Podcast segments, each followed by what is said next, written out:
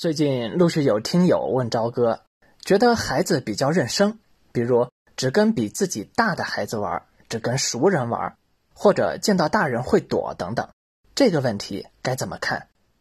朝哥认为，孩子这样的表现往往会从一岁左右开始，持续到入园前都是很常见的，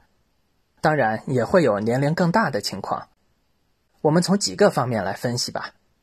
第一，能力适应。孩子在一岁左右学会说话、学会走路之后啊，探索世界的能力一下子有了质的提升，随之而来的是整个世界在他眼里突然变得更大、更复杂了。他还需要熟练掌握这些能力的运用，而同时呢，父母对待他的态度也突然有了极大的变化。我们换位思考一下，之前的孩子基本是待在家或者被抱出去晒晒太阳之类的。完全是一种婴儿式的依附状态，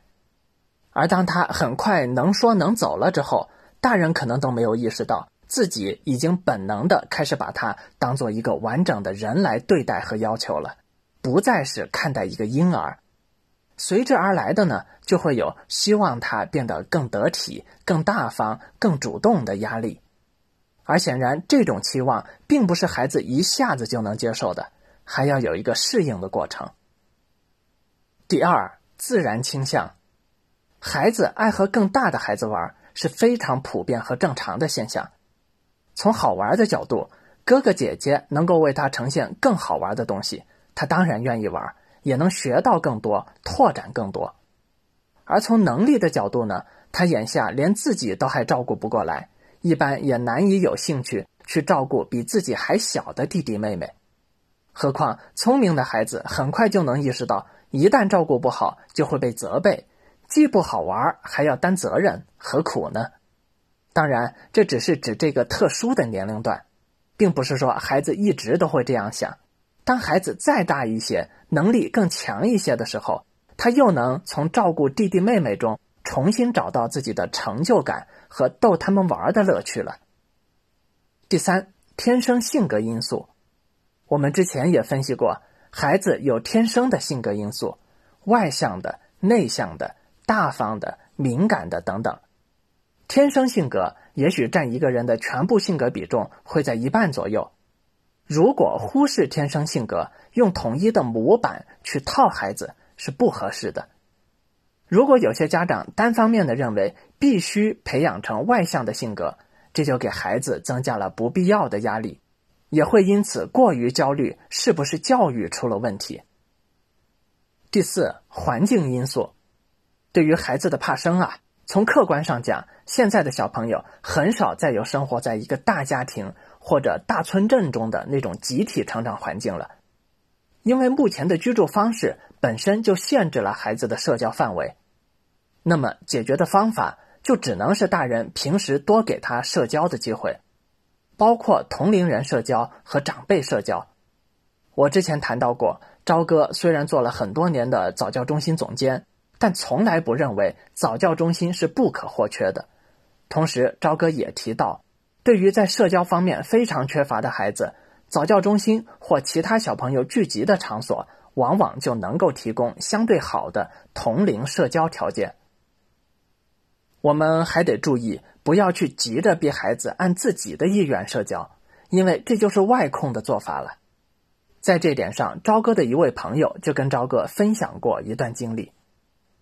有一次去姑妈家，一大群人都围上来，孩子就被吓哭了。这位妈妈于是抱着他好好的安慰，告诉他这里很安全，大家很友好，我们先出去冷静一下，观察熟悉了再找大家玩。本来这位妈妈的处理很得体，可惜她的亲戚们却不乐意了，直接说她的孩子怎么那么怂。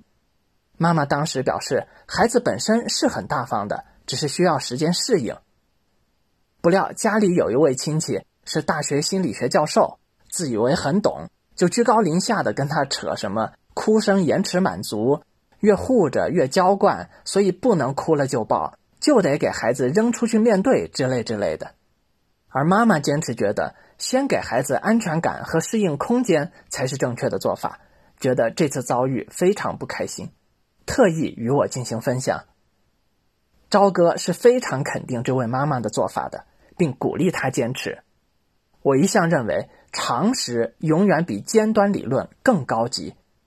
对于很多只看表面、没有自己的逻辑思维体系的人而言，往往会被看似先进的理论限制住，其实是钻到牛角尖里去了。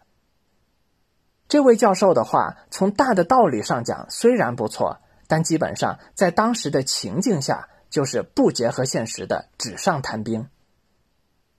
我们希望的教养方式，并不能建立在破坏孩子心理体验的基础上。如果按照他把这么小的孩子扔出去面对的方式，这不仅起不到想要的作用，而且会使幼龄孩子把社交这件事情与难受、害怕等负面心理更加紧密的联系起来，建立被误导的因果关系，只会更加受伤和抗拒而已。回到咱们的主题，孩子怕生，在大部分情况下并不是什么问题。比如只跟部分年龄段的人群玩，那是因为他已经了解了与这个人群打交道的方式，所以更有信心。而对于他还不懂得如何交往的人群，那自然本能的就先避而远之嘛，一步步的再去接近，这很正常。